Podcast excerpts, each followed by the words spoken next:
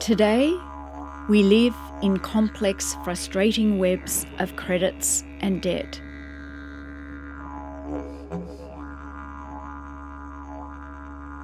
Producing for trade damages nature, increases carbon emissions, destabilises weather, and leads to more fires and floods.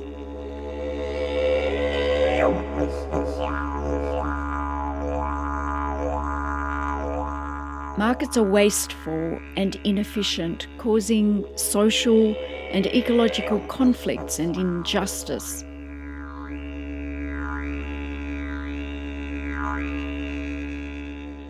Capitalism elevates banks, budgeting, and prices as it degrades people and nature.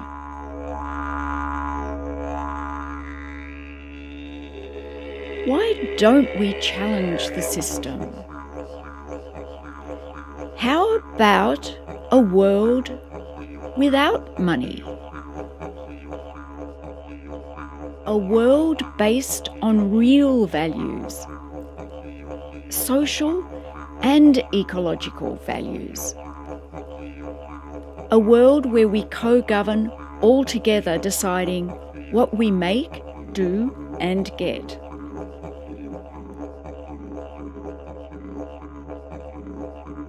Imagine a global network of collectively sufficient cell like communities, each responsible for the sustainability of the local environs off which they live.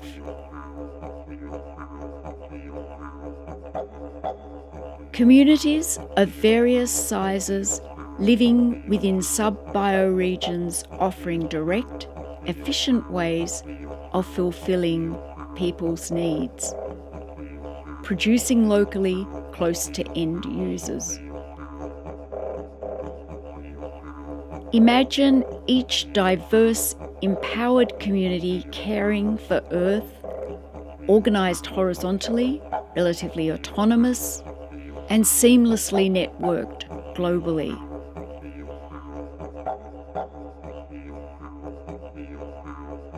We have personal property, but no private property. The entire Earth is commons with clear and universal principles for commoning, sharing land through secure and fair use rights.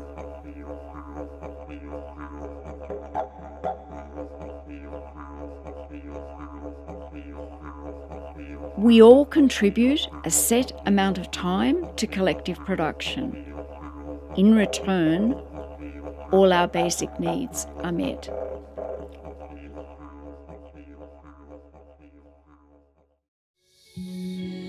The old world is ending. And we have the opportunity to rethink everything. This is a show about the systemic problems in our world and the real solutions we have today to transition from an apocalyptic storm of war, scarcity, and ecological collapse to create an abundantly advanced, collaborative society that sustains all life. You may think it's an impossible dream, but the alternative is an inevitable nightmare.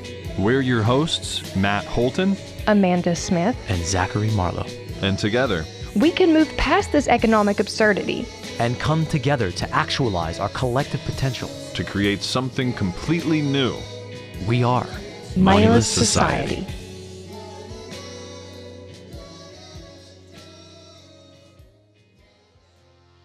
Perversely, even if a rich elite is most influential within the market economy, in reality, no one in particular manages any market. The market is a freewheeling and all encompassing set of flows and activities, stitched together by price signals and other monetary relations. In this market based wonderland, money is a quasi god.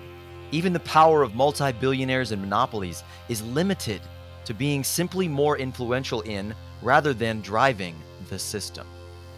In short, we have all handed over control of our livelihoods to money, to monetary calculations that are irrational in terms of social and ecological values and outcomes.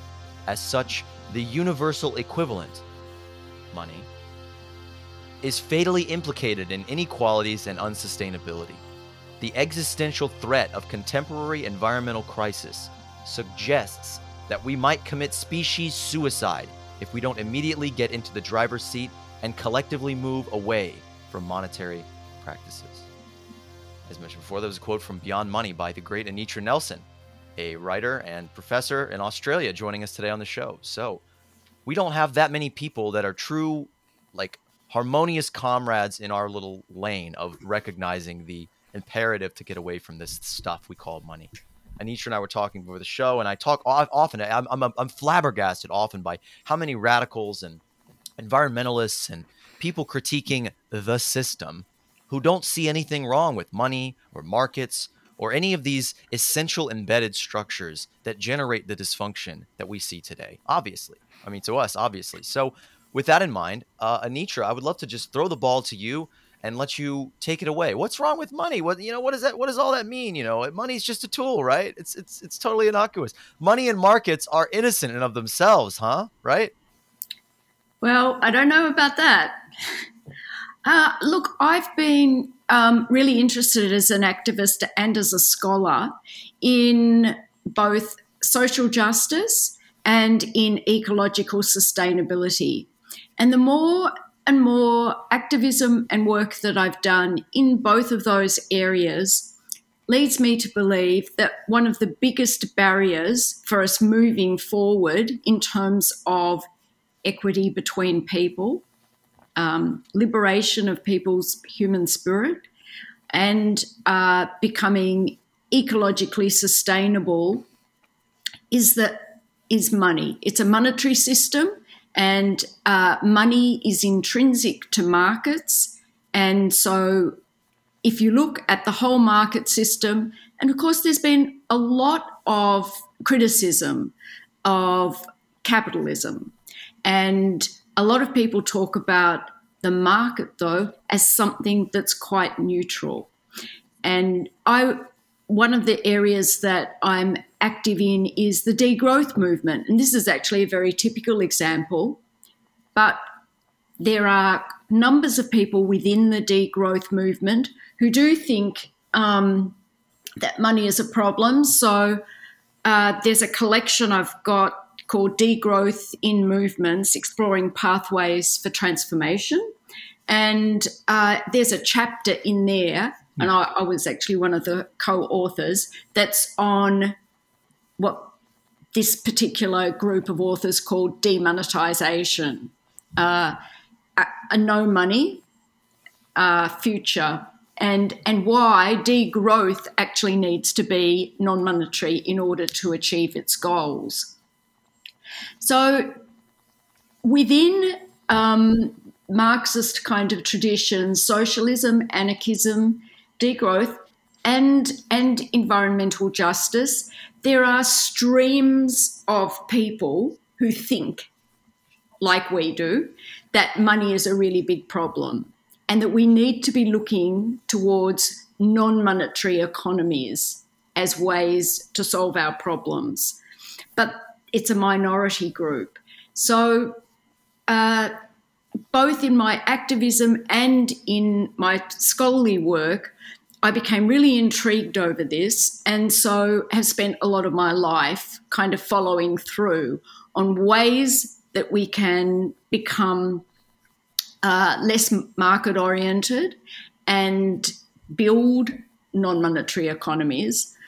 And, uh, and, I, and I think here, people writing and discussing about this is really important because one of the big things that you notice throughout history is, is that markets and trade and money undermine all kinds of non monetary interactions between people.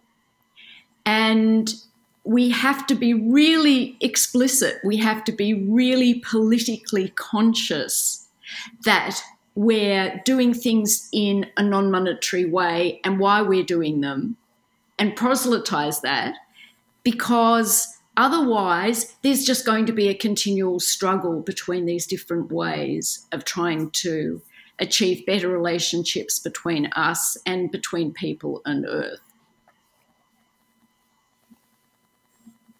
I want to pull this quote here from a really great little article someone wrote or essay called um, Karl Marx on Capital as a Real God.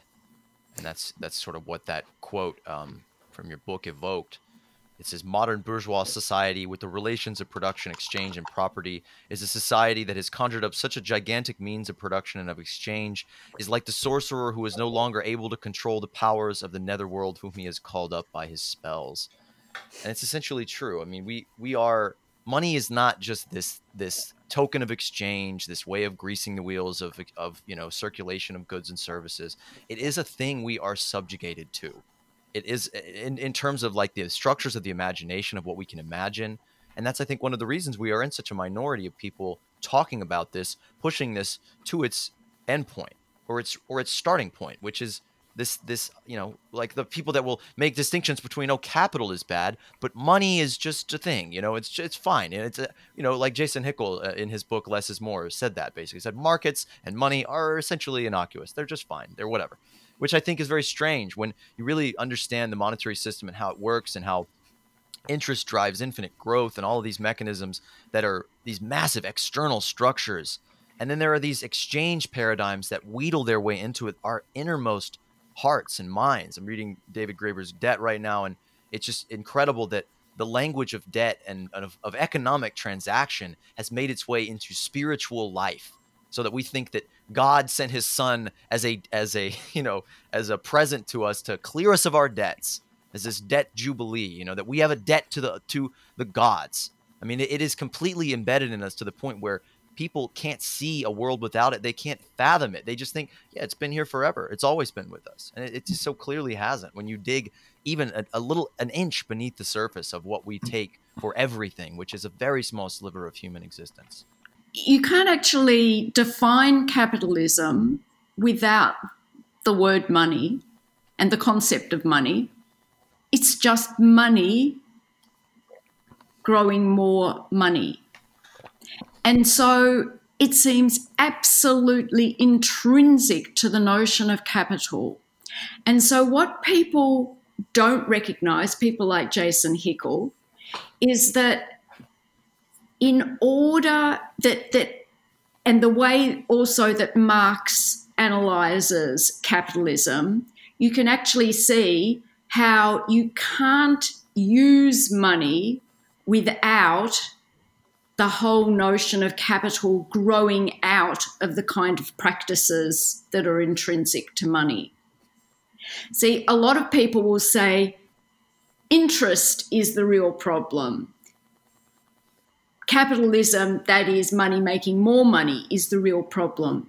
But I always remind people that right back, well before capitalism took hold, when Plato and Aristotle had quite a famous discourse over money, they had already noticed that there were kind of benign ways of using money.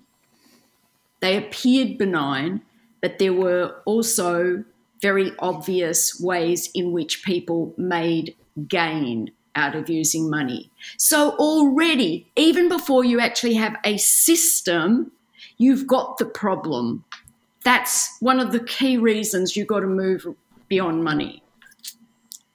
Thank you. Yeah. Oh, I just want to say, first of all, before I, I, state my original comment, is I am so gratified to hear this conversation unfolding, as, as I usually am when we have a podcast. You know, our, our, our conversations are always um, heartwarming to at least us who are on the same page here, uh, because I too have looked at uh, Mr. Hickel's content and wondered um, how he hasn't been able to take that next step and realize, you know, money being a, a you know the root of the issues that that he is trying to combat with his work, which is obviously um, something to aspire to and something that we should look into utilizing to a degree. But like with the, uh, I think it's the, the green job uh, promise aspect of it. I'm just like, how can you not realize that jobs are part of the issue? Forcing people to go to work and uh, you make that money to pay back into the market is just generating more of the same issues. There's really no way to combat it unless you remove that market dynamic, at least the market as we know it. And so that ties into what I was originally going to say. And and I'm just curious. Um, how does your book speak to that distinction you made earlier about how we have to become less market oriented? I think that we speak a lot here about how money is bad, you know, to put it in general terms, uh, but we don't always delve into how the market plays a part in that and how it is not neutral. Quick sidebar there. I just want to uh, say we, we pick on Jason Hickel here because not because he's uh, lacking in, in many ways, but because I, I mean, I personally consider him one of the most ex- amazing anti-capital scholars alive. I mean, he's a fucking rock star, and it's just it's just weird that somebody who is so brilliant and so just prolifically on fire, uh, you know, just doesn't take this step. Just wanted to point that out. Yeah, we're definitely not trying to be uh, uh, derogatory in our critique, uh, but yeah, um, just wondering how, how do we how do we go forward making that distinction? You know, how, how do we get people out of that mindset that things have to be accessed through a market dynamic?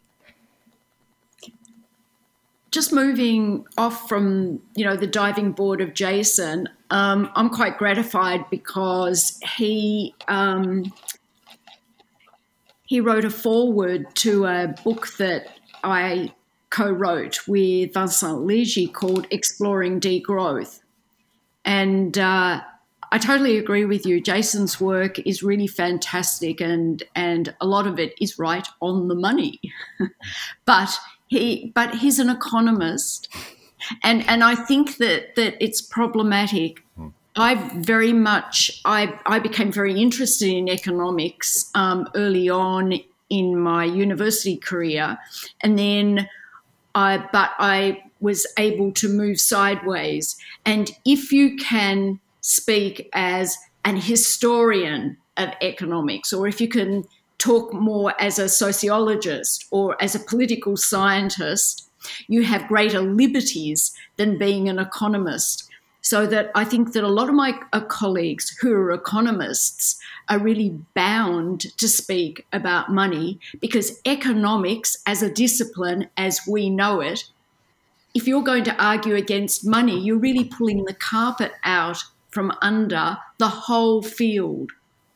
So you're not going to sort of make friends and influence people that way. Mm-hmm. Indeed. Mm-hmm. Um, on the on the question of kind of how we might get there. So in my book, I there I, I think that there's a lot of different ways, and I in my mind I liken it to the situation um, that I was in with a lot of um, other women in the women's liberation movement in the late 60s and early 70s. People knew that there were massive things wrong in their personal relationships. Um, uh, with not being able to have access to work and, and a whole range of issues. And really, the women's liberation movement got as far as it did, I think, because it, it had um, a very open attitude to how you would get there. And it was really basically shoot in all directions, do as much as you can, everywhere and anywhere. And so, although a sort of classic Marxist or, or many kind of leftist oriented um, groups, and but writers groups probably be exactly the same, have a very kind of strategic and tactical kind of um, uh, conversation and way forward. I, I actually prefer to think about doing everything that you can within the confines of your life today and then and then trying to open up ways that you can do even more things because this, that's the way that I saw the women's movement move forward and some of the ways that I um, I found uh, really useful to sort of think about these things was that I spent for instance um, about a month at Twin Oaks in Virginia which is a um, it's a an intentional mm. community or mm. eco village that's been going for um, decades and decades, uh, so very well established. But there, I mean, the the essential um, compact between those people is one of a, a, of a commune where you you all put in a certain amount of work per week, and all of your basic needs are met. And when I was there, they were involved in certain activities which brought money into the community, but it it worked out to be around seven thousand dollars per head, um, and people themselves actually each got about a thousand dollars of that, and the rest of that money was put back into doing kinds of things that um, were related to self provisioning, collective provisioning. And um, so I think that that's a kind of it's an interesting model in terms of a big group of people getting together. However, um, you need to sort of have the means of production, and part of the part of the reason that they were able to get off the ground, which I think is much harder for groups nowadays, is is that they were actually given some land, and then they they they made a bit of money on the side. They bought some more land and that kind of thing, and then that's actually held like a trust. So anyone who joins um, Twin Oaks, they benefit from all of that. But if they leave it, they leave all of that behind as well. I think that there are numerous different ways, um, especially in the degrowth movement, for instance, people are developing other ways of producing things which have more money free aspects to them. And so there's a there's a uh, what I call a degrowth formation in Budapest called Cargonomia. And they make um, bikes, including cargo bikes. Um, they have um, they have a, a space in which people can come and repair their own bikes. They have people there who will show people how to repair the bikes. They've got all the equipment and um, so that people can do that. So you become a member and you've got access to hiring bikes, to repairing your bike, and all of that kind of thing. They also have a, um, a, a, small farm on the edge of Budapest, and um, some of Cargonomia's founding members are um, part of a local university. And so they not only grow things um, in a regenerative farming kind of way there, organic um, methods and all of that kind of thing. But uh, they also have a lot of interns and they have people coming there and doing research. And these are all money free kind of, you know, kind of deals that are made with people. Um, they act as a kind of socio political hub. So, if anyone's interested in degrowth, they can go and hear talks and all of that kind of thing. They've made lots of partnerships, say with um, Budapest Council in terms of eco forestry, forest and uh, community gardens in the city centre, and all of that kind of thing. And yesterday, I went to a um, to a space in Melbourne where you can walk in and you can you can actually make picture frames and you can actually set up, put your paintings into frames. And again, there are people helping you do all of that kind of thing. And I'm thinking that if we start to break up some of the ways that we produce things individually and in collectives, that all of these ways involve people actually being more con- in control of their own lives and and uh, doing things in a more collectively sufficient kind of way because we're all connected like that. And I th- see these as some of the ways forward. Hmm.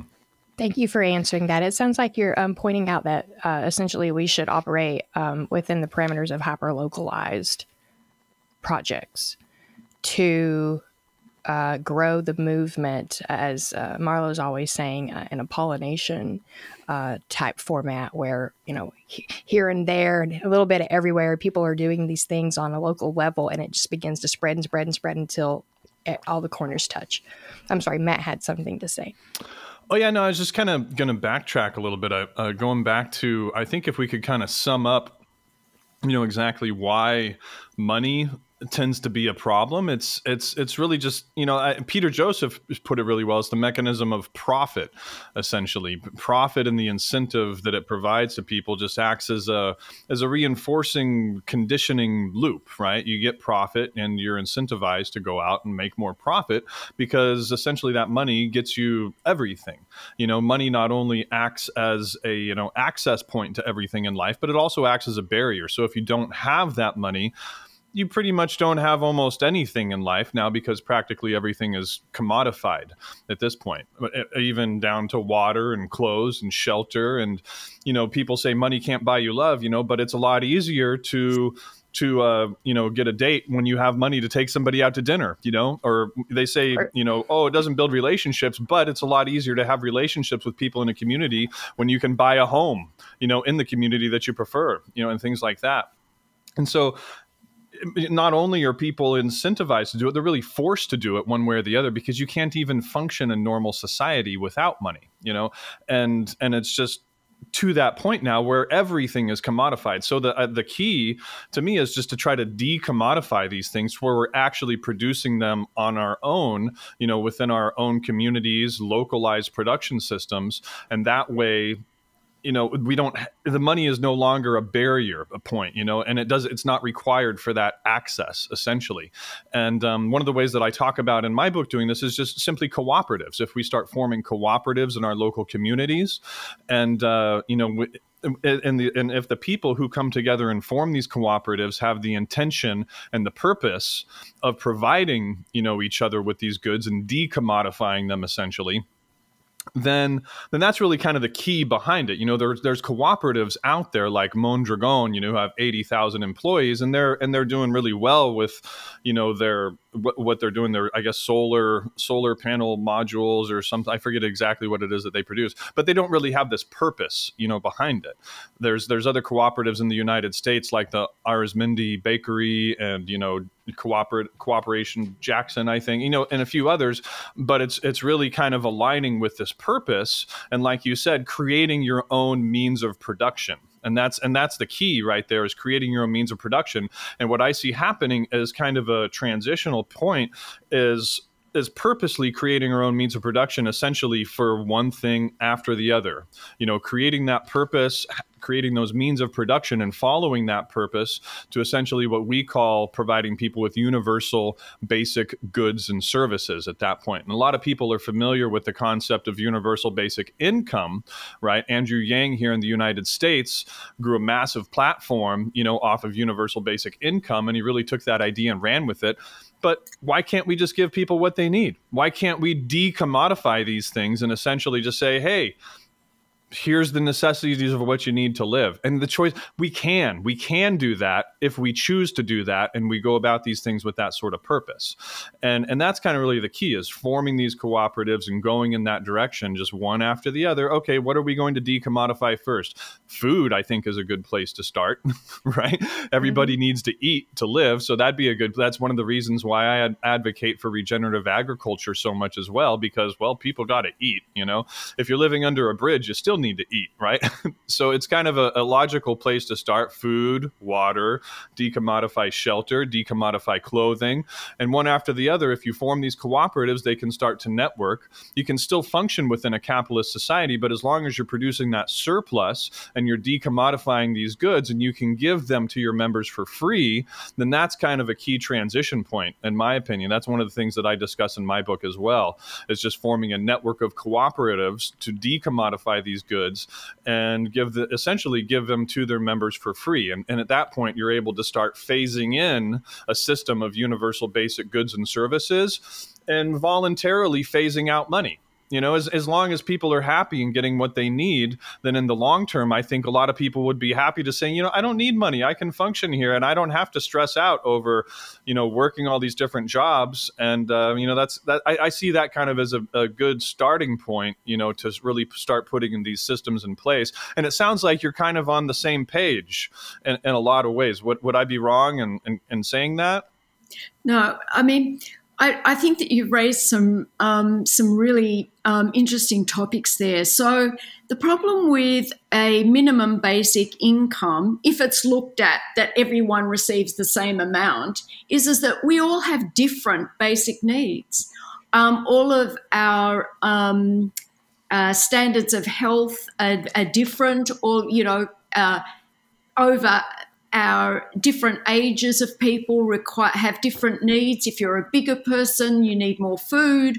You know there's there's just so many things that a um, minimum basic income doesn't actually address. So if and we're looking at a planet that's now very highly into uh, production for trade but we have massive hunger and homelessness, even with the, in the very heart of the countries that have got standards of living which mean that they would actually really have to be uh, and do use kind of like four planets worth of, of resources and energy. Um, so we really need to be thinking, like you say, starting with basic needs. What are our basic needs? Then we have, instead of production for trade, production for demand. And it's a whole different way of looking at what an economy might be. Then what we can do is sit back and say, well, how do we mm-hmm. satisfy those needs? And as smaller communities, you can do this more easily. And you can actually, like Twin Oaks, have be able to satisfy maybe 80% of your needs within a very small um, distance away from you. You can actually see how the things mm-hmm. are made. So you can see that they're made in fair ways, or you can have an influence on them being made in more fair ways or being made in better ways for the planet or whatever. Um, I can say more. I'd, I'd, like to talk a little bit about co-ops, but I think Marlowe is interested in saying something. I just have a point that I wanted to say, um, inspired by, directly inspired by a, a, really fantastic video I watched about egalitarianism the other day by a channel called What is Politics. And he talked about true egalitarian societies, societies that are, he called super egalitarian societies, where there is truly no differential between women, men, rich, poor, everyone who makes equal political decision making. That's an essential uh, element of, of equality is the ability to make decisions collectively. And he, ta- they, he talked about these being immediate return societies, hmm. and so the, meaning societies that aren't producing and hoarding up stockpiles of grain. They're essentially what they need. They go and get from nature. They consume it. They're not storing it or you know stacking it up and I think even in a sense where we are creating in a delayed sort of way where we're like producing things that take time and things like that, growing food, I think that the switch to that uh, demand based instead of economy of scale where you're you know just producing this fuckload of everything you know in the hope that someone needs it you're you're getting a sense of a, of a much more um, what's the word I'm looking for? A specific accounting. I mean, it's just it's a, economics is lacking from our economic system completely. We don't have an, an accounting of the things that the people need, the the uh, you know resources and the um, you know natural well springs of, of the life-giving things that we need in nature and around us and what we can produce and what the people in our networks can produce and that's completely lacking and that you know idea of re- a resource-based economy that starts with what do we have okay what do we need the another thing that I wanted to say there is that he was talking about tribes. That the the definition of a tribe is a group of people who uh, manage their economic needs collectively, and that's essentially. I think the essential shift in a transitional sense and in a long term shift is that you form these entities, call them a co op, call them a community, call them whatever you want, but it's a group of people who say, okay, we don't want to interface with the dark evil ring of power this corrupting you know substance of money. You know it's it's interesting people talking about being anarcho-capitalistic or having a commune that has an individual owner. So you're not a it's not a commune it's just a, a very nice feudal arrangement you know? So essentially if somebody owns more than other people in the society they have more power you know naturally. That not not just in the form of money, but in the form of resources. And I think that is that root socioeconomic orientation of someone has more than other people, and they can use it to compel them to do things for them. They have more inertia in society. They get more decision making. Somebody owns the land on a commune, and they don't like someone because they don't bathe. They can say buy, and that makes them essentially a little tiny king.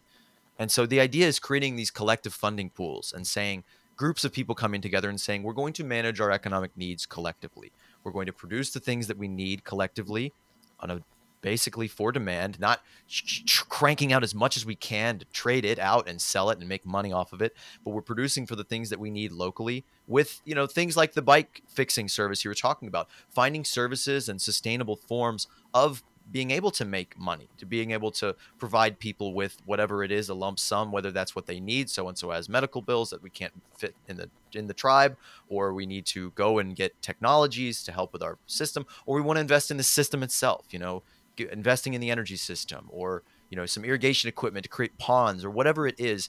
You know, the the resource of money is unfortunately very essential to create anti-money structures. You know, it's got to be a money-less society before it's a money-less society.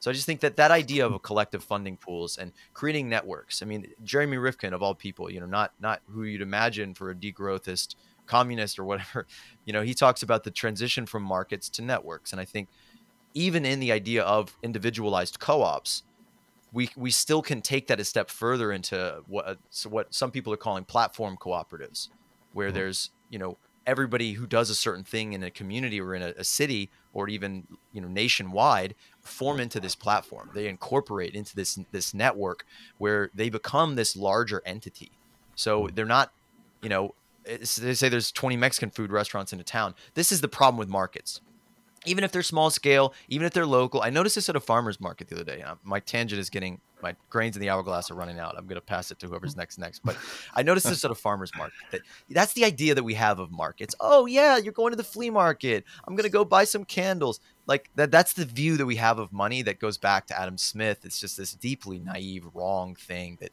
you know, money for hit for most of human history as Graeber points out meant your daughter's going to get dragged away if you don't have enough of it your land is going to get stripped and you're going to be cast out into the world if you don't have money. That's how people think about money and have for the majority of human history. Not like, oh, I'm going to go buy a nice trinket. But sorry, anyway, um damn it, I lost my train of thought there. But yeah, yeah, yeah, the farmers market. Even in a farmers market, cutesy, nice little. Oh, okay. There's no mega monopoly that's dominating everybody and making them, you know, work for them. There's no homeless encampment behind it because, you know, of all the dynamics of trade and markets and jobs and those things you have two shawarma shops because that's what I noticed. And They were right next to each other. They're competitors.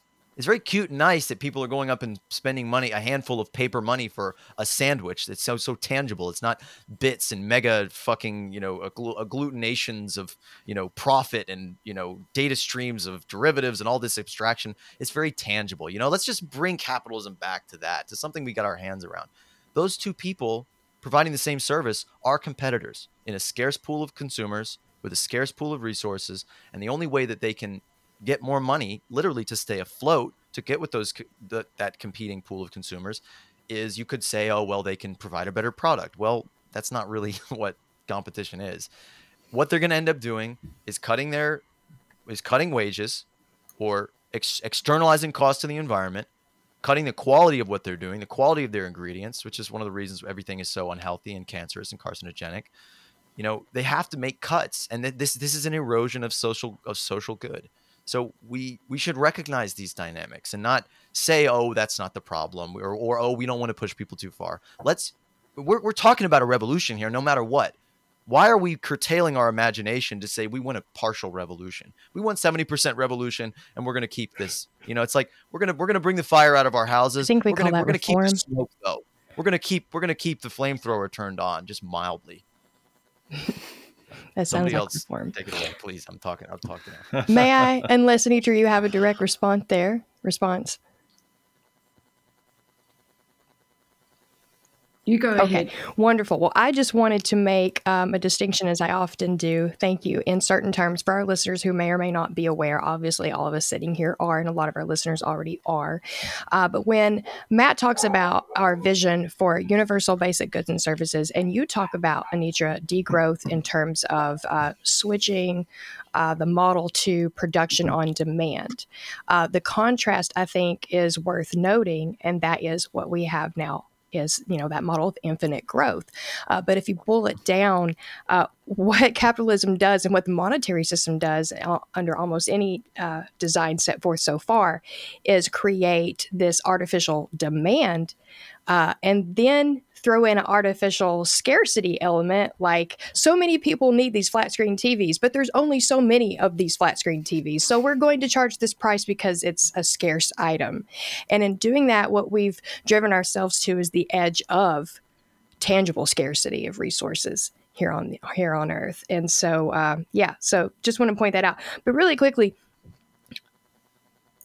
Peter Joseph, uh, you know, a lot of people have said you can't put the genie back in the bottle, and I, I just uh, one one instance he used it in reference to technology and how it shaped our culture, and that just always really stood out to me.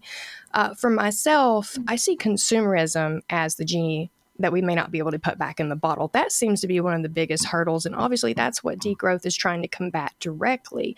But what I don't find in my uh, study of degrowth thus far, and I haven't delved extremely deep yet, um, is a strategy for combating what consumerism entails. Uh, I think we'd all agree that uh, there are many layers there to unfold, things like entitlement, colonialism, uh, inherent inequality. Uh, exploitation versus regenerative practices. How is that all approached through the lens of uh, degrowth? Is there a paradigm shift strategy for that? Or is it still, as I'm hearing from all of you, very uh, centralized on how do we shape the market, this quote unquote neutral uh, element, into something that, that we can meet everyone's needs with? Oh, and just really quickly before you answer, I just want to apologize. I am not sitting here being rude texting. If you see me looking away or using my phone, I have very low brain injury today. And I'll be honest with you all, I am taking notes so I don't forget what Anitra says and I can respond coherently. There we go. I got my trusty uh, mail piece here that I'm taking notes on. How many times have we done that? Luddite. Funny. Yeah, I think Go you ahead, raised Anitra. some really interesting um, issues there, Amanda, especially around pricing, which I just I I I mean, there's a long Marxist tradition, and and within economics itself, there are arguments over what the value is that money represents, and that kind of thing. And I see it in a philosophical sense as referring back to labour, but I can't see that there is any close link there between the time that people take doing things or whatever, because people's wages are always so disparately different at different levels and different organizations. So when you're talking about, you know, the artificiality of pricing, even in what Marx would call small commodity production, where say, uh, and this would be artificial as well, that you know each person themselves made things which then they exchanged with other people who just had things where you'd, you'd get something which might be a fairly getting towards an equality of, of, of exchange. All of that is still artificial. Everything is artificial because the context is always malleable and changeable all the time. And I always think it's very strange when people run arguments that if you use this technology or um, if you have um, an enterprise in this area, it's more economic because there are so many variables that it's extremely difficult with complex ways that firms are built now, nowadays um, to actually be able to compare every every factor. And in that, often say that in a crisis, you know, it's always the uneconomic firms that go bust, and that's not really right because it's often the people who are richer, who've got more padding in a whole variety of ways, or even quite accidental aspects of monopoly in what they do or whatever that um, that succeed. Um, so I think it is really important to think about how weird prices are as as as as they evolve in markets. And I don't know of any market where pricing makes any kind of like really logical sense. And I tie that logic back to basic needs of humans and the basic needs of Earth. Um, so in degrowth, um, the ways that that some of the argue, arguments in our exploring degrowth book uh, around, well, even if we had, um, we could satisfy infinite needs, for, for example, would that actually be a really good thing? A lot of the questioning is around consumption, um, also as how can you feel comfortable consuming a lot when other people literally cannot consume enough to satisfy their basic needs, that they're still hungry, that they're homeless, those kinds of things. How can't you feel? You know, so there's there's a lot of different ways of challenging a commodity oriented kind of economy. And so there's a lot of emphasis in the degrowth movement and has a lot of similarities in this way with simple living, except it has a much stronger political kind of um, consciousness. Um, so it's looking at things being slow, being small, and uh, about having time to have strong relationships with people and to care about the earth and to care about people directly. And politically, it's a lot about autonomy. So instead of what we regard as a very false form of democracy, representative democracy. It's about substantive democracy where people have maximum say over how things um, are run in their in their everyday lives and and about things that they care about. So it's around autonomy.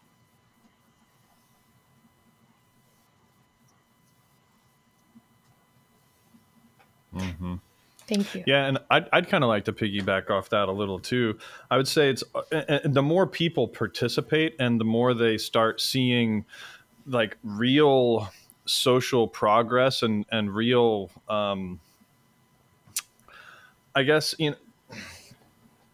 I don't want to say conditioning really, but I guess that's kind of what it is, you know, conditioning from actual, tangible, concrete benefits in real life, you know, relationships and, you know, actual you know helping contribution to the community and developing those relationships and and respect and uh, you know just f- forward progress for both themselves and for the whole community i think you know the more that happens the more basically the the socio the sociopathy or sociop however you pronounce it, the, the sociopathic tendencies you that arise it really the, basically those those tendencies that arise from the profit incentive the more those will go back you know to the background. Uh, and, and, it's probably not going to be something that happens overnight. This it'll be kind of a gradual transitional process as as these communities develop and as we start to see more of these tangible benefits in our real lives you know as, as we focus more and more on those relationships, on those actual commu- community benefits, on producing real things for each other and helping one another in, in, in, cooperative ways, the more the more that value will be reinforced over time essentially. You know it's and it's it's something that'll you know kind of start small and then snowball over time as these communities develop and grow and network and people really start to see those tangible benefits. And they're reinforced you know through essentially the the, the psychological you know method of operant conditioning you know? And um I think a lot of what we do as far as consumerism these days is is really just to try to replace a lot of those needs. You know, Charles Eisenstein had a really good quote in his book, uh, the the more the, the beautiful world our hearts the more beautiful world our hearts know is possible. He talks about you know all these things being substitutes for what we're really seeking in in our lives and and the more we actually get the things that we really need in our lives you know like these you know just relationships and benefits and everything like that the more the money will fade to the background and the more we'll really start to value these real things these real benefits and um, and it'll take time. You know, it's not something that'll happen overnight. It, will be it'll be a process, and it'll probably take you know years, decades, maybe even generations for these things to to kind of you know fully take place and solidify. But you know, the more we focus on it, the more we put forth those efforts. I feel like the more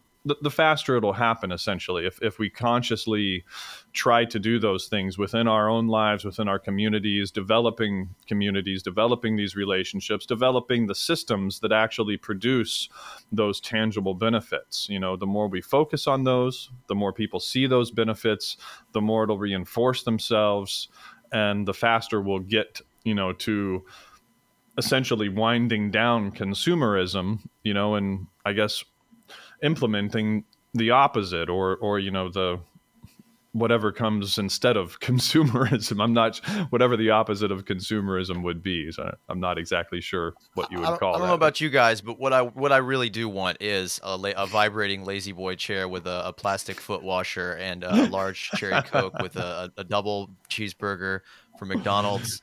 And a big screen television with all the rare earth metals and all the uh, the oppression uh, all the all the oppression minerals shimmering my screen into mm-hmm. you know uh, the ability to, uh, to destroy myself in virtual reality worlds with a headset, and uh, that's really what I want.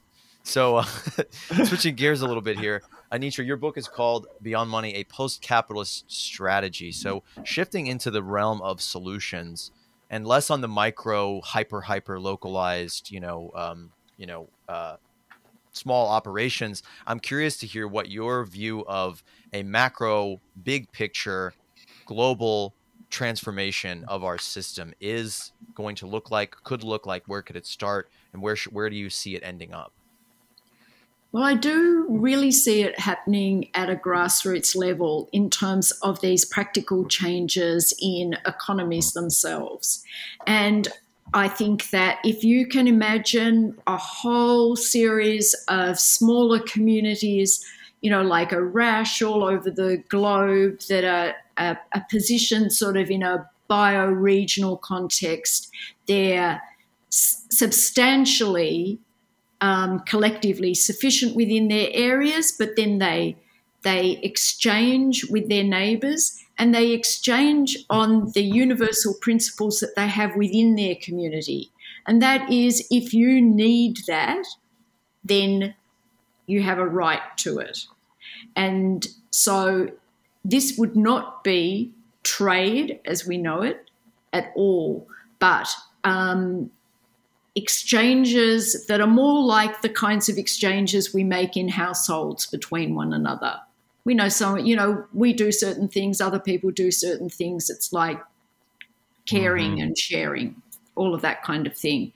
And they need to be yeah. universal principles. I mean, trade is a universal kind of like right and principle, and a lot of our international law is all based around trade. Well, how about us having international universal principles that are more around sharing and caring?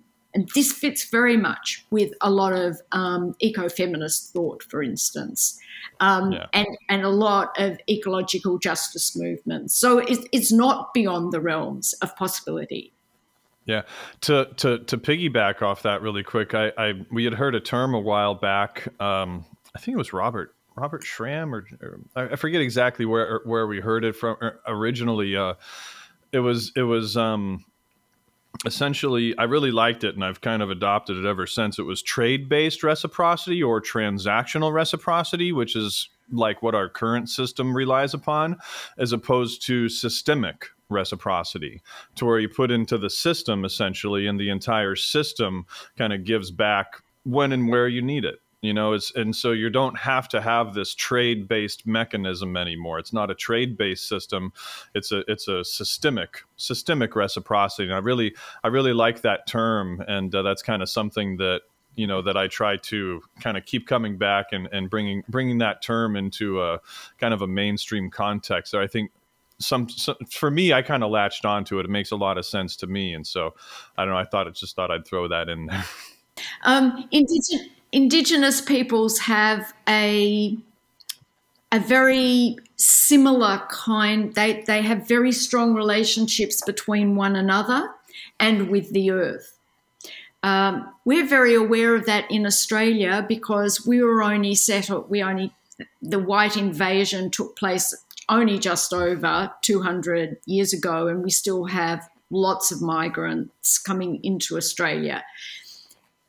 We invaded a country that had hmm. over 600 different tribal groups, each with their own language, and really subtle ways of collectively being sufficient and and exchanging with their neighbors various various metal goods and there's a whole lot of kind of like exchange routes that they used to have.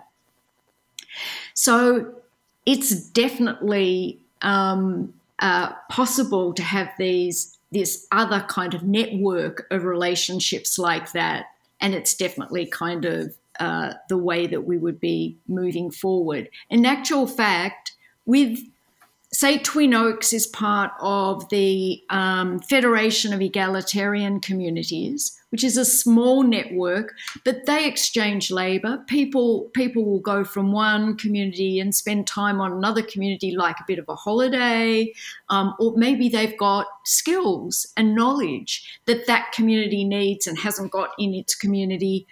And they also they have a combined insurance insurance networks as well. So they build up their own insurance hmm. firm, as it were. But, you know, like know it's that. networked insurance. We can be doing this kind of thing. Lots of like minded hmm. community enterprises could be doing these sorts of things. That's awesome. I didn't know that they had a networked uh, insurance thing and then just that they were that interconnected. That's really cool to hear. That's great.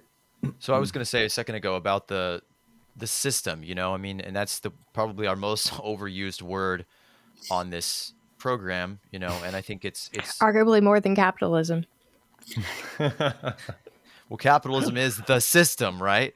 It's the They're system. Synonymous. The problem is the system. Blame, you know, it's blame not, the system, not the people, right? it's it's not the individual creatures involved, and I think it's it's some it's bigger than our values you know, it's bigger than our uh, intentions, you know, and that's how that's one of the attitudes that I think a lot of people put onto money or markets or these systems that you know they say it's the, it's more like it's the how you know it's how people are using it. Like the MMT community says things often about how you know it's just how we use money. It's just a tool and it, it can be used for good. And I you know of course we have to create transitional structures that use you know the the hammer to break down this oppressive thing that has been built up around us. But as I don't know who said it, but the master's tools will not be un, un, undone. Sorry, the master's tools will not break down the master's house.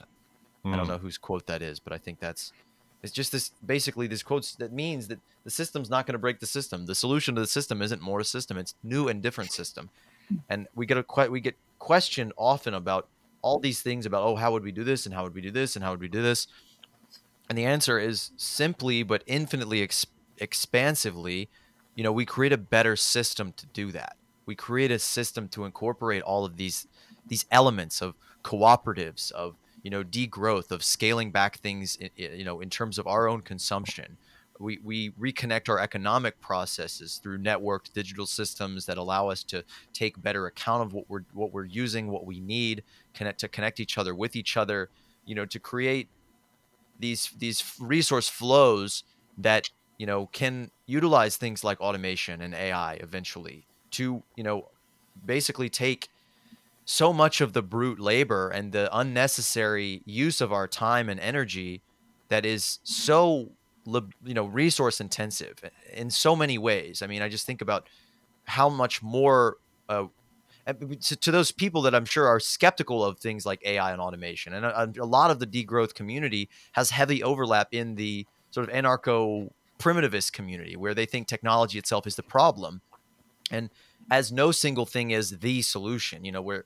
anybody who thinks that just technology is the solution and we can just go from fossil fuels to you know uh, wind turbines and things like that, they don't understand the the you know biophysical reality of what they're talking about. But ultimately, we need to create a new system to integrate all of these things together and to keep adding to it, to create this mutually reinforcing feedback loop, to create the you know essential elements of like adding plants to a permacultural system that all enrich this soil, this thing that holds them all together.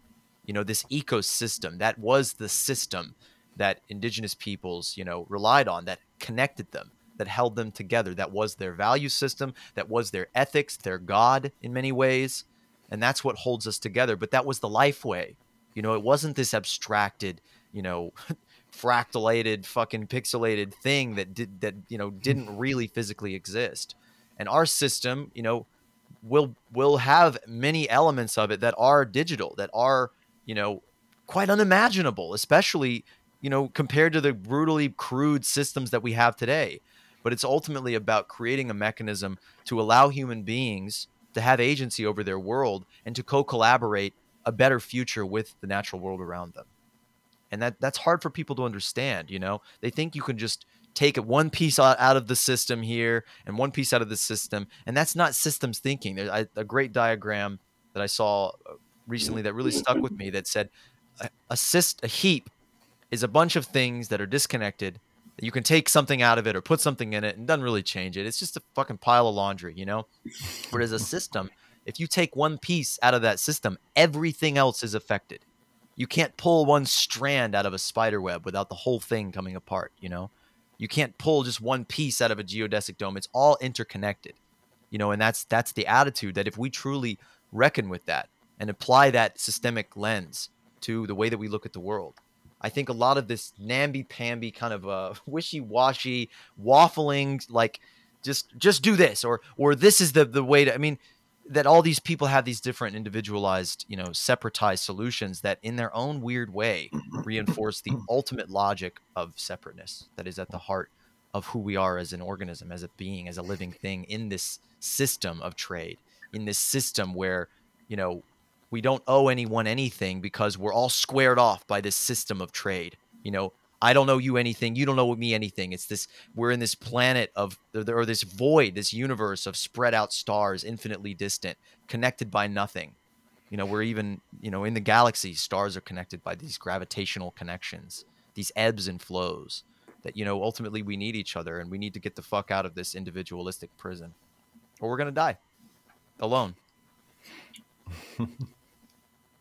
Each of us in our own little cubicles completely isolated from each other because that's that's our culture now you know hyper individualism um, and all you said i think a wonderful distinction to make there is um, oh gosh my low brain energy has triumphed. My train of thought. Oh come back to me. It was good. Um, just speaking about how we have become so hyper individualized and isolated from each other, um, and then trade versus reciprocal relationships. If you look at it this way, um, this is going to be a really general example, but you've heard uh, the old saying, borrow a cup of sugar from your neighbor, right? That's a reciprocal type of relationship. You live right next to each other, you have for decades, you might for decades more, you are part of a mini ecosystem that has to survive one way or another. And probably you're going to do it in a way mm. where you're interconnected because you live right next to each other. It wouldn't make sense to live as if you're two completely separate entities that are never going to interact or need to depend on each other in any way whatsoever, even though that seems to be how neighborhoods are these days.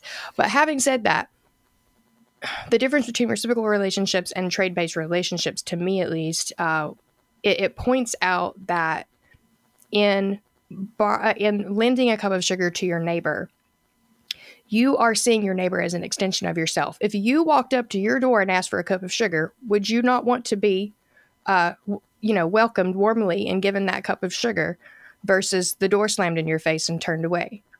Or if you walked up to the door and asked for a cup of sugar, would you be would you want to be asked for two dollars and and know that after that exchange happens, you're not going to talk to that neighbor ever again? You're you're treated or if they just something. gave you back like another cup of sugar, you'd be like, "What the fuck?"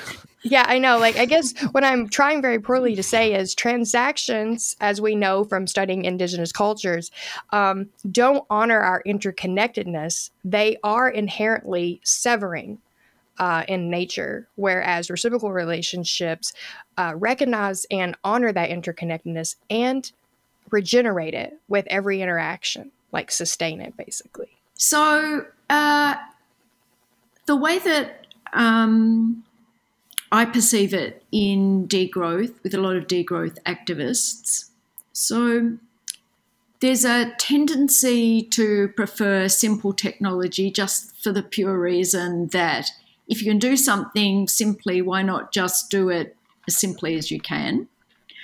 Um, but you need to use the word simple to cover everything, whether that involves effort, uh, Earth's resources, uh, time, all of those kinds of things. So simple is not just, um, you know, I think you referred to primitivism or whatever.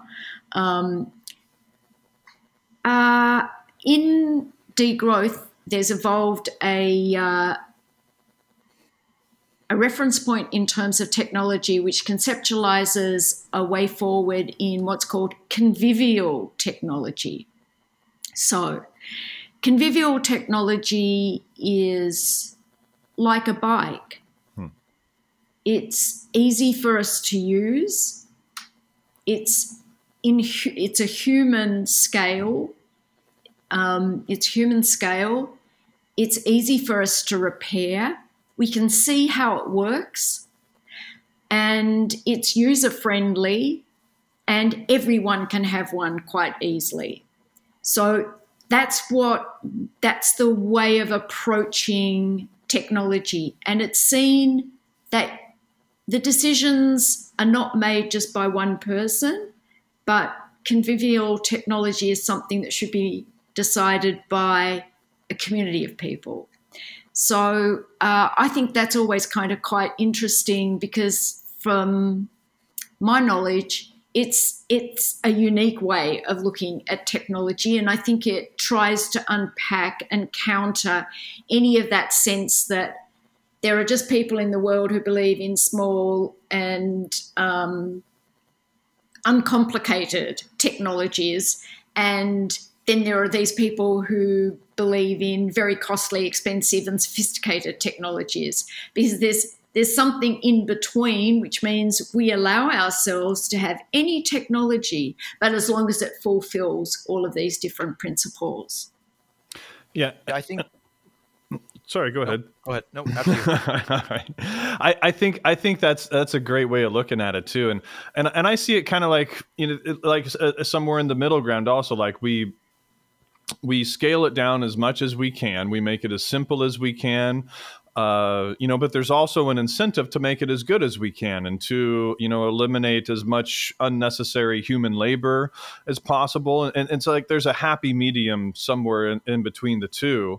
And it's up for experimentation, essentially. You know, it's not to say that we have to be, you know, as, as primitive as possible and use as little as possible all the time or we have to have everything completely automated with AI and you know robots and everything else because obviously that's really might be re- really resource intensive and then only a few people would be able to operate these things and you know or you know, the level of education that would be needed to to uh, you know operate these things might be kind of a barrier to it also um, but yeah, it's like there's there's a there's a happy medium there somewhere in between, and I think it's you know it's kind of up to the individuals and the culture and the community as well as you know whatever problem it is like you're trying to solve, or or just whatever task you know and and there's no there's no really right or wrong way. It's essentially just we're doing it this way and what are the consequences of doing it that way? How many resources did we use? How much human labor were we able to eliminate Uh, you know what were what were the uh, you know effects of the products that we produced? Was it better quality? Was it worse quality? You know, and so uh, all these things like you said, it's it's not one thing. There's a lot of different things to be considered there, and it's really kind of up to the people, you know, and the and the problem and the geography and the circumstances. I think to uh, to implement, you know, different technologies and different ways in different places, and and and, and it's going to depend. It's going to be different from place to place too. Like the solutions that happen in Alaska for certain things aren't going to be the same as the solutions that are implemented in Hawaii or Portugal or Australia or or other places and there and there might be certain things that will work in certain places that won't work in other places and um, and I think it's good just to admit that we really don't have all the answers to all that sort of stuff yet you know and and a lot of this will evolve as time goes on. We'll find better ways to do things as time goes on. Uh, you know as as different technologies you know come to surface and others are you know maybe obsoleted for for whatever means.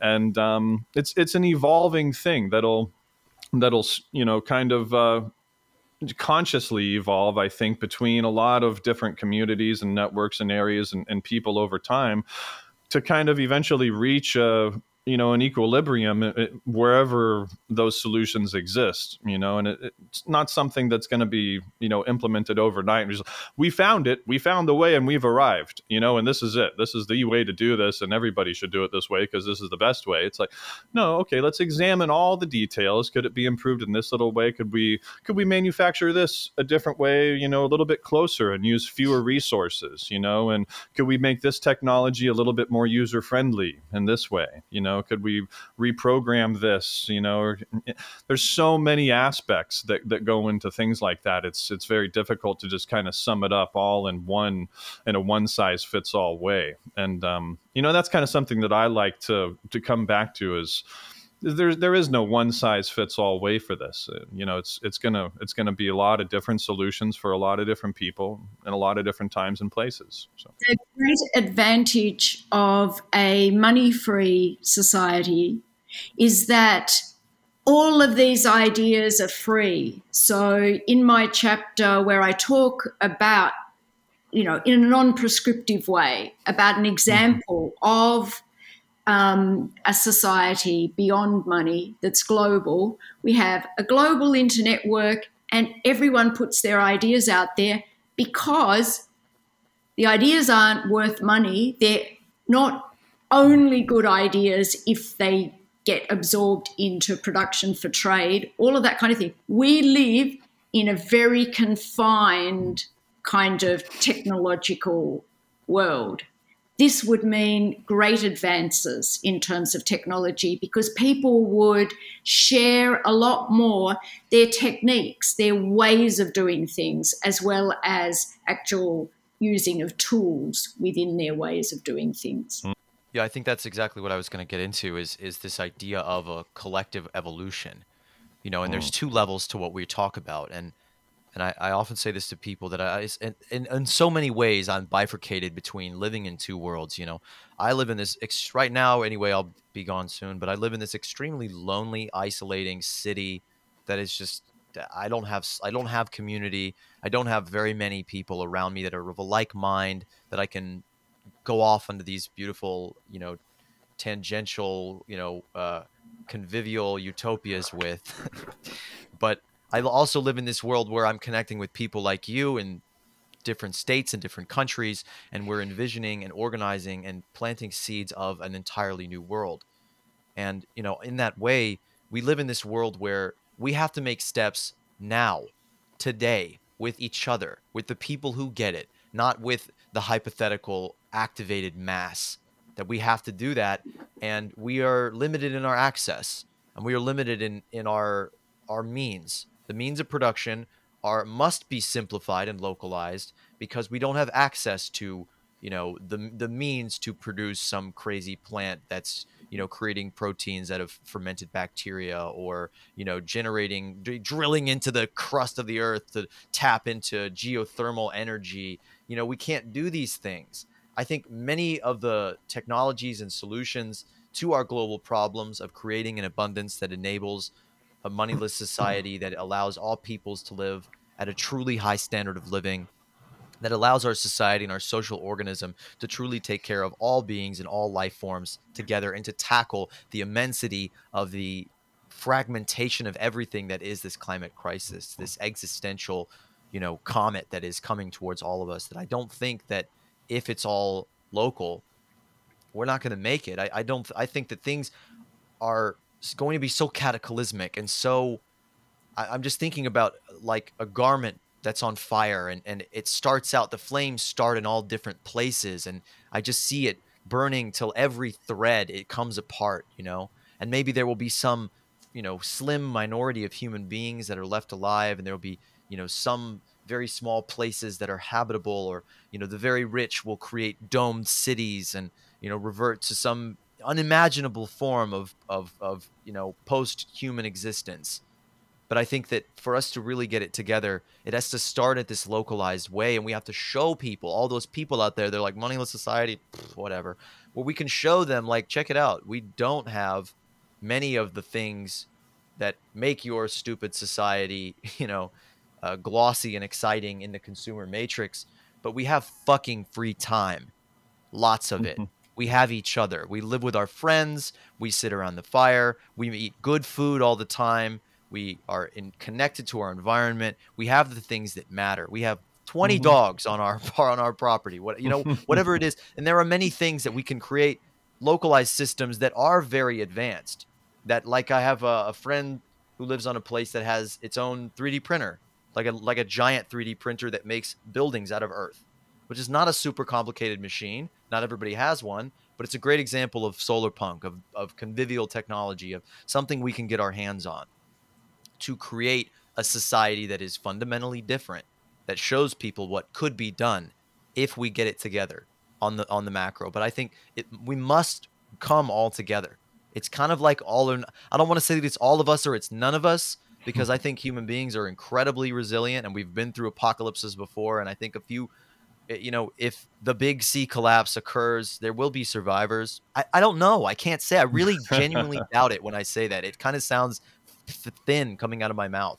I really don't know that if a single human being will be left on the earth or if they will want to. But unless, so that means we have to get it together and we have to seize those means of production and, and you know, take the great power that's being used to suck the life out of the earth and dim the sun and all these crazy things that, that are being done and use them for good. Sorry, Amanda, you want to go first? Or? Uh, yeah, I'll just make it really quick. Thanks. And go talking about what we need to do and what we need to get our hands on, essentially, and wield it in the most rational, beneficial way possible. Uh, the means of production, I think we have to um, realize that it's not what it always meant. Uh, you know, the, the archaic, um, the uh, cliche uh, vision of you know just just factories comes to mind when you say means of production and that certainly is what we need in order to make things to you know uh, meet our material needs. But technology plays such a huge part in all of that today. That's really what we need to get our teeth in and sink deep. If we don't get a hold on technology, obviously, no grassroots movement is going to go far enough to help because technology is being used so nefariously at this point that it's driving us faster toward the edge than grassroots movements can mm. thwart it. And so when I think about technology in that whole scenario, it occurs to me that to a degree, technological advancement, the advent of technology is this millennia's advent of fire. And we can use it to keep us warm or burn our house down. And right now, we're obviously burning things to the ground. Uh, so yeah, getting getting getting our hands on the, the, the means of production is going to mean uh, realizing that we've got to include technology in that bag or mm-hmm. you know mm-hmm. we, we can make shirts and build eco villages all day long it's not going to matter if we don't have control of for lack of better term of the thing uh, that is the major driving force of society today and uh, yeah and to kind of go in that direction too with technology also i think again it's it's it's it's hard to put that stuff back in the bag right? Because now we have you know electric cars and ipads and things like that and a lot of people are accustomed uh, to these devices in their lives and they like traveling. They like you know being able to get on their device and and communicate with other people via you know social media platforms and things like that. And it's not like we're saying that those things should just go away you know that oh we're not going to have enough resources to produce ipads or something like that anymore. Um, but again it's like a happy medium between the two where uh, and and I think people got to realize also the more this scales up, the more we'll be able to produce you know higher forms of technology essentially and more you know equally or equitably distribute them and and create social justice throughout our economies and communities and things like that where people do have equal access to this technology. It's not necessarily like every single person on earth needs an ipad but you know if as long as you have access to that ipad when you need to do or want to do the things that you want to do with it, then that's what really matters. You know, you don't have to be carrying one around in your back pocket or have it sitting on your nightstand 24 7. But, you know, a, a, large part of the systems we talk about are kind of like the more direct democracy means as well, or direct participation in the decision making process. And things like that will likely be, you know, through user interfaces like iPads or computers and things like that, where you're more kind of directly participating in these larger, you know, decision making processes and systems like that. So there's a, there's kind of a happy medium again there. It'll probably start small, you know, but again, it's like not every community, it's not realistic for for every community to have a factory that produces electric cars or a factory that produces iPads or computers or things like that. Those are the kinds of technologies that will probably likely you know happen on a on a you know you'll have you'll have a factory or something more on a regional scale as opposed to a community scale that produces those sorts of things uh, that's kind of how I would think systems like that would play out in the long run. And um, you know the the larger and more complex the technology the the more regional those things will be and serve a greater number of people or communities. But we also you know can implement systems where people have access to that technology to where they can directly participate more in the decision making processes of you know how those things are made and uh, you know how they're distributed and just where those factories or methods of production take place and things like that. And as time goes on, we'll find more and better ways to do that, more sustainable ways to do that. And um, like I said, it's again, it's something that starts here and, and grows and consciously evolves over time, you know, and it's it's not like we're saying, oh, put all the technology away because it's no good. No, we a lot of this technology can and and I think will serve us very well in the long term, but it's just, you know, implementing it in in proper ways. Like another one is the electric grid, I think is a good example of that, you know, because it's not it might not be the most sustainable way to go for every community to produce its own electricity all the time, right?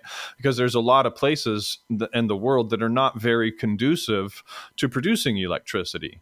And there's a lot of other places in the world where people don't live that are very conducive to producing electricity, like the hottest places in the world and the windiest places in the world are generally a lot of good spots, you know, for producing a lot of electricity. But because they're very hot or because they're very windy, a lot of people don't really want to live there, you know? So it's kind of like, okay, well, if we you know scaled up to some sort they call it like a super grid or something like that where we start generating electricity in the places that are best suited for it right? And we can scale these systems up and, and think about how we're going to more equitably distribute that electricity and get you know give everybody access to it.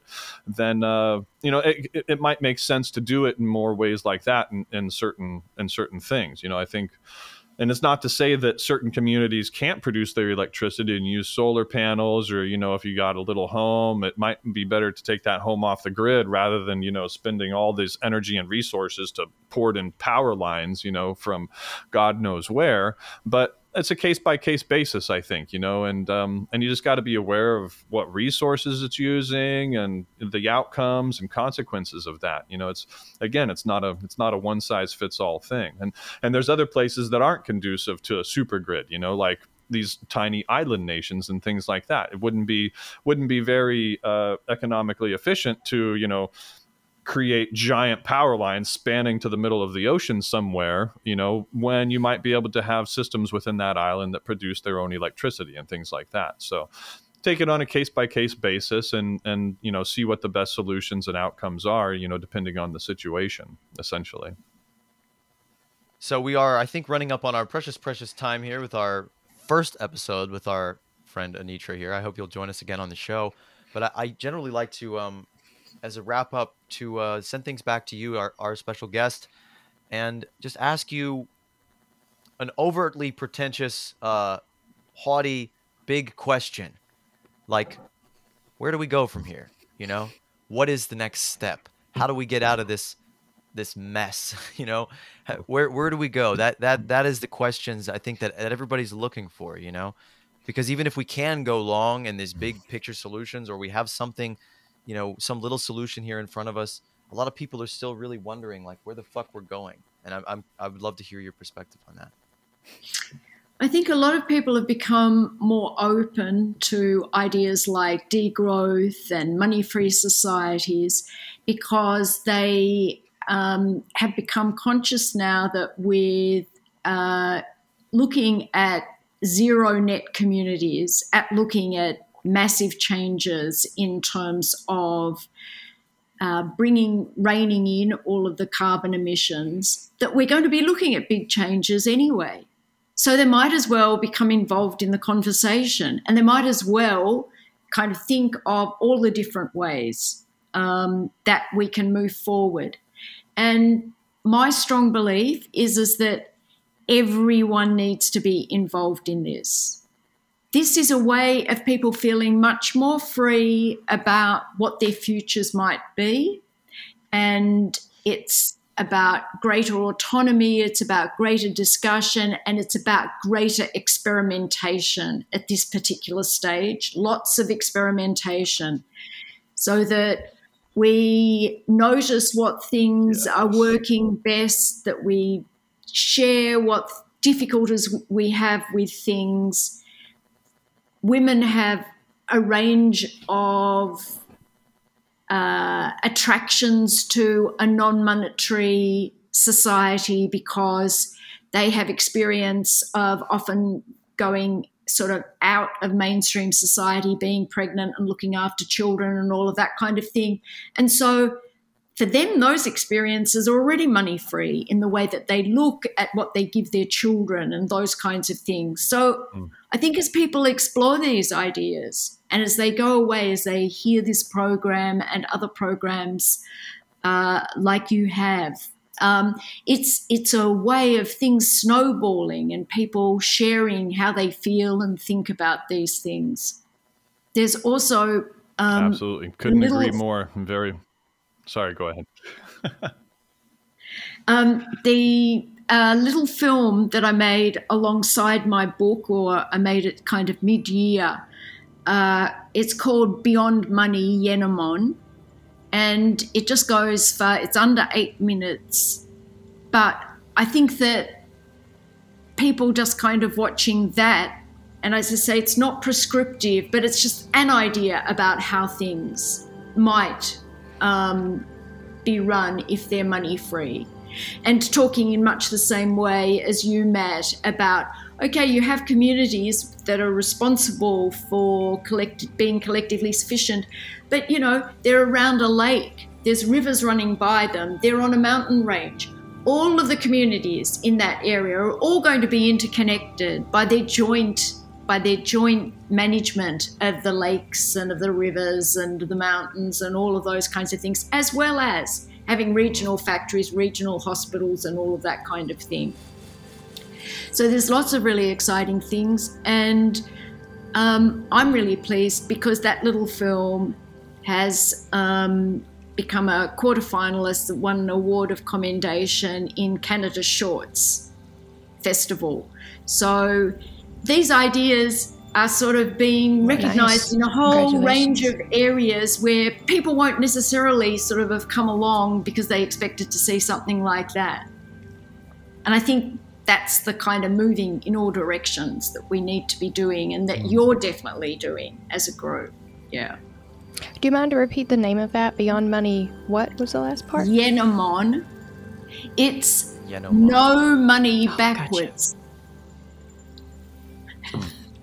Yeah, we'll link it, of course. I think that there's been a lag here because you're in Australia and you're technically in the future. You're literally in the next day. You're in the day that we can't even see. The sun is. We're in darkness. You're in light. You're in and a this time is the, uh, the present. the perspective that we must occupy. We must set foot in Australia in the in the world of tomorrow and and trail this blaze this trail into this new this new world, this new possibility. Uh, I I love talking to you. Um, I'm. It's always great to find other people that are very aligned, that are thinking about these things, that are asking, that are imagining. I think we, in many ways, have a very different view, or a very different endpoint, or a very different um, sort of uh, approaches in many different areas. But I think that it the beauty of a money-free world, of a world that is not homogenized under this, you know, uh, this unification of separation, is that many worlds are possible. And I think that's as good a slogan as there's ever been. That Mm. we can imagine a world that is not constrained by this singular, you know, uh, what, what, you what did you call it in the in that quote? The that that this this thing, this ultimate quantifier that you know uh, reduces the quality of all and it, it just controls what is possible. And so, any any uh, breath of imagination, any vision that breaks through the cracks is something totally to celebrate and to to um, hold fast to the sense of solidarity in that. So thank you so much for coming on the show. Yes, I'm sure you, we'll have you on Anitra. again Pleasure meeting you. and continue Thank the discussion so and continue the dialogue. And you know, we just we need to find the others and connect them. We have to bring together all these communities out there that are out there doing this and bring them together into this, you know, shared humanity. Or we will be obscure, we'll remain in the margins. So I, I feel like we have to end on a little bit of a bittersweet note, even as sweet as it is to find the other people out there that we can put our heads together and join in the vision. We are the weird kids. We're not even the band geeks. We are a minor, a minority of a minority who, ha- who understand from this systematic perspective that, you know, we are living in a house with an axe murderer and we need to kick them out. And it, we have to keep, we have to keep talking the talk. And um, so, yeah, people like yourself, I just, I hold up and I respect, and I'm so grateful for you to, you know, be in this world with us. Thank you very much. I really I, enjoyed the conversation. conversation. echo his sentiment, word for word. Thank you so much for coming on. Absolute pleasure. We'll have to do it again soon. Until next time. Each household guesstimates their basic needs annually. Working groups report on the capacity of the local area and the capability of locals to fulfill these various needs. We all plan how we will create and care for things, and together decide who gets what.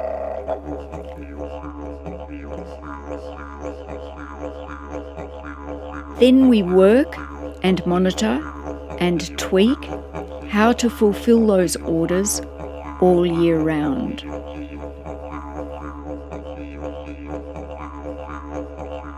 Once established, planning mainly relies on updating previous calculations and taking account of seasonal, natural factors.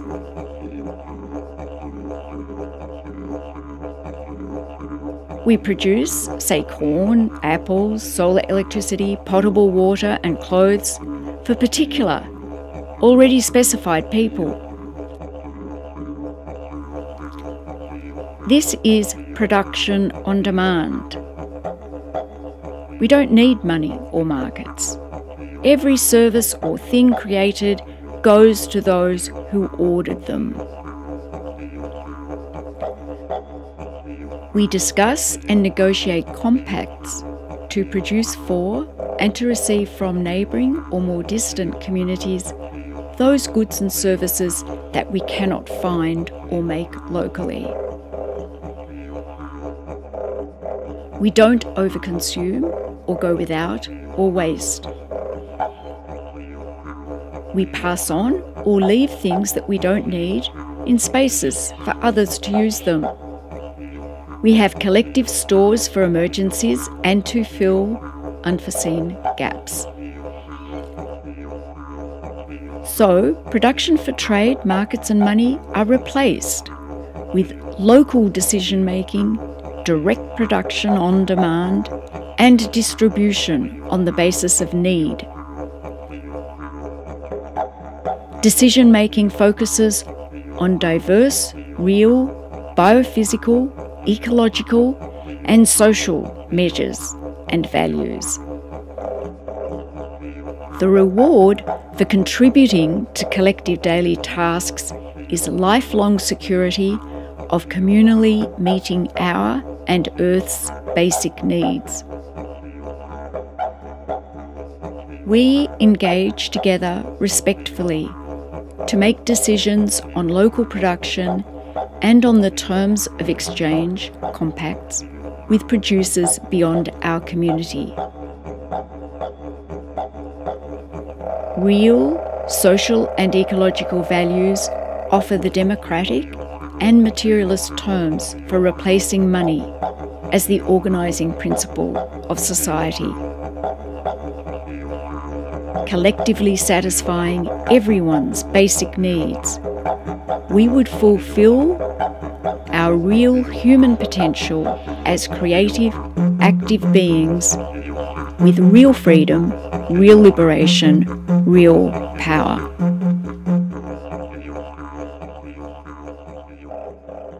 As always, thanks for listening. And if you're interested in these ideas and want to do something about it, want to make them real, reach out and join our group. Moneyless Society is working to create steps to create this world that we talk about in the here and now. George Soros dropped us recently, and the Koch brothers uh, will not advertise on our program anymore, so all of this is listener supported. So if you really want to help us out and help me keep food in my stomach, subscribe to our Patreon and donate through our website portal. We are an official nonprofit, so if you want to ha- throw the hefty donations at us, it's tax deductible. And remember in your combat with those out there who will deny these things that all the best things in life are truly free. The conversations we have with friends, laughter, dogs, beautiful days, catching snowflakes on your tongue, falling in love, all of that stuff don't cost a dime. Wherever you are in this beautiful world, take it easy.